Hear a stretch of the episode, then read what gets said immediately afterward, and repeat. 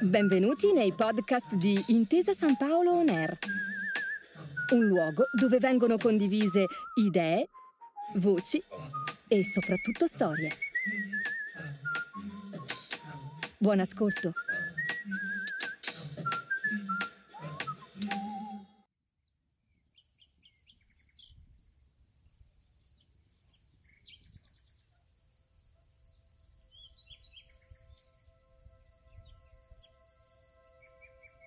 C'è una notizia curiosa e inquietante al tempo stesso che proviene da una rivista scientifica, un articolo uscito recentemente, secondo cui lo scioglimento dei ghiacci al Polo Nord provoca una migrazione di eh, foche e di leoni marini verso i territori circostanti e questo comporta una trasmissione del virus del cimurro alle lontre.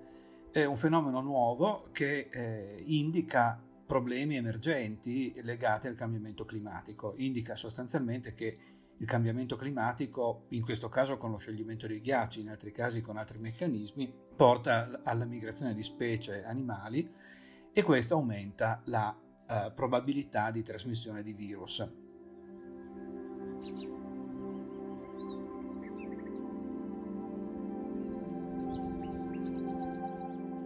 Io sono Paolo Vineis, sono professore di epidemiologia e di sanità pubblica all'Imperial College di Londra. Questo è il primo di tre podcast che, che sono dedicati a cambiamento climatico, eh, degrado ambientale, biodiversità e salute in una prospettiva eh, legata alla, ai settori produttivi, agli investimenti. Parlerò anche di ESG e altri temi analoghi.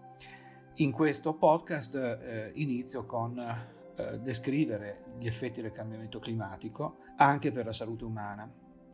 Il cambiamento climatico è una realtà innegabile e non mi soffermo su questo perché la letteratura scientifica è molto vasta. Gli effetti del cambiamento climatico sono molteplici e ancora soltanto parzialmente conosciuti.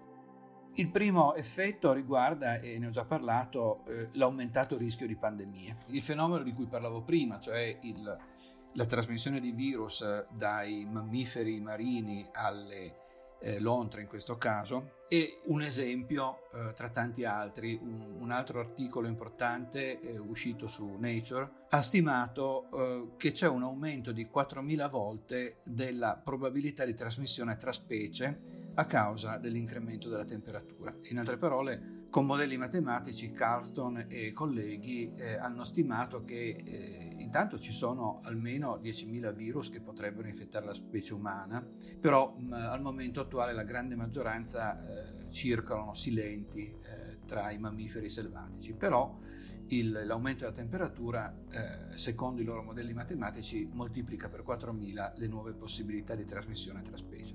Poi il tutto va, eh, come dire, meglio qualificato perché eh, in realtà eh, non tutte le specie eh, hanno la stessa probabilità di venire in contatto tra loro.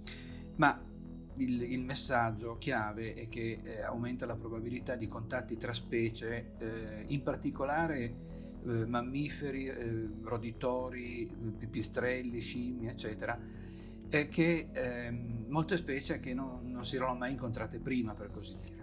Quindi il rischio di pandemie eh, è legato, sta emergendo da diverse ricerche, al eh, cambiamento climatico, all'aumento di temperatura.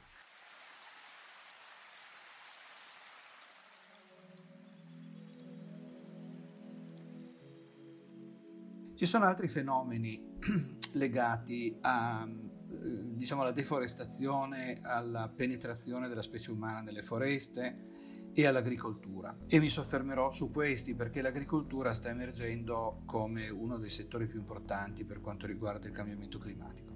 Cito brevemente eh, un fenomeno particolare che è l'emergere di resistenza agli antimicotici, cioè gli antibiotici usati contro i funghi come la candida. Questo emergere di resistenza eh, non è dovuto soltanto ai meccanismi già noti per i batteri. Sappiamo che eh, c'è una progressiva eh, diffusione di resistenza agli antibiotici da parte dei batteri, preoccupante, Ma in questo caso la resistenza agli antimicotici è anche dovuta al fatto che questi farmaci hanno la stessa struttura chimica di fungicidi usati in agricoltura. Quindi l'incremento dell'uso di fungicidi in agricoltura porta anche a eh, resistenza agli antimicotici usati nella terapia umana. Questo è stato scoperto da, dal mio collega Matthew Fisher dell'Imperial College. In generale eh, l'agricoltura ha un importante impatto a livello globale sulla salute del pianeta. Eh, per esempio un altro mio collega, eh, Iral Shah, ha eh, studiato i commerci internazionali, ha eh, prodotto delle mappe che fanno vedere come i commerci internazionali, soprattutto di cibi, ma anche di altre di materie prime, per esempio il caucciù, eh, hanno un impatto eh, sulle zoonosi nei paesi più poveri.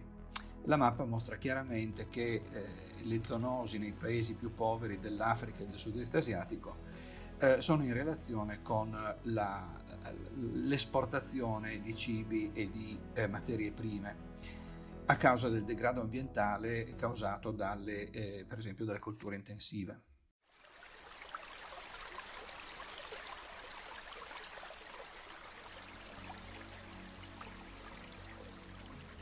Pensiamo che circa il 40% della superficie terrestre libera dai ghiacci è usata per la produzione di cibo, agricoltura e allevamenti. Di questa superficie il 75% è usata a pascolo o per la produzione di foraggio. La produzione di cibi derivanti da, dagli allevamenti è responsabile a sua volta di circa il 75% del metano e dell'ossido di azoto emessi in agricoltura.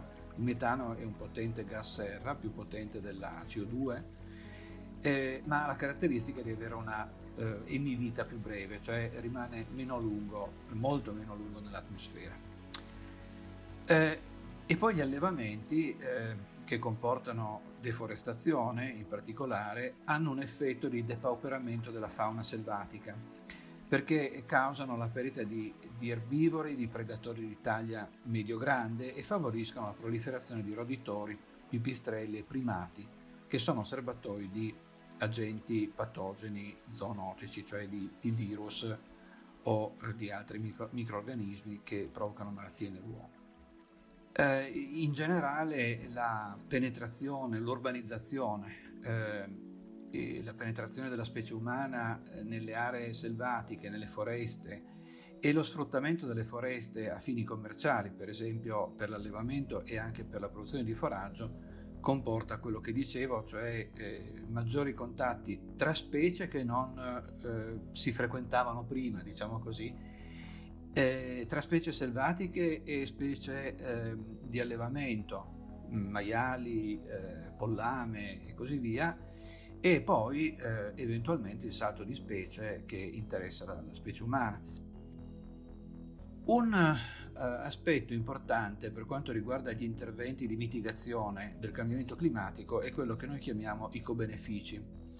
Che cosa significa? Significa che eh, se interveniamo su un settore eh, del pianeta per mitigare il cambiamento climatico possiamo ottenere anche benefici per la salute nostra, la salute dell'uomo e viceversa, eh, interventi che migliorano la salute umana eh, hanno anche un impatto sulla, sulla CO2, sui gas serra e sulla mitigazione del cambiamento climatico. Uno dei casi eh, più evidenti è quello del consumo di carne. Eh, noi abbiamo mostrato in una ampia ricerca su circa 500.000 volontari in Europa che eh, passando da una dieta eh, diciamo così cattiva, cioè ad alto contenuto di carne, di grassi, di zuccheri raffinati, di sale, di alcolici e così via, ha una dieta invece benefica, eh, ricca di legumi, di cereali, di verdure, di frutta, eh, si ottengono due, almeno due diversi benefici. Uno è una riduzione della mortalità. Eh, nell'arco di 20 anni possiamo avere una riduzione del 20% anche più della mortalità in quelli che seguono una dieta virtuosa, diciamo così, rispetto a una dieta molto eh, sbilanciata qualitativamente. Ma nello stesso tempo eh, questo passaggio da una dieta sbilanciata a una virtuosa comporta un notevole risparmio di gas serra, eh, una riduzione del 40, 50 o anche 60% dei gas serra e dell'occupazione di suolo. Questo è esattamente ciò che indichiamo col termine di co-benefici, eh, vale a dire eh, un intervento in uno specifico settore, questa è l'alimentazione, ma eh, potrebbe trattarsi dei trasporti, ottiene eh, benefici sia per la mitigazione del clima che per la salute umana. La prossima volta vi parlerò del Green Deal europeo, eh, di, degli obiettivi del Green Deal, di come eh, si possono misurare questi obiettivi e eh, accennerò a diversi settori produttivi e anche agli investimenti e a come gli investimenti possono essere migliorati per mitigare il cambiamento climatico e migliorare in generale la salute del pianeta, oltre che la salute umana. Grazie per aver ascoltato i podcast di Intesa San Paolo On Air. Al prossimo episodio.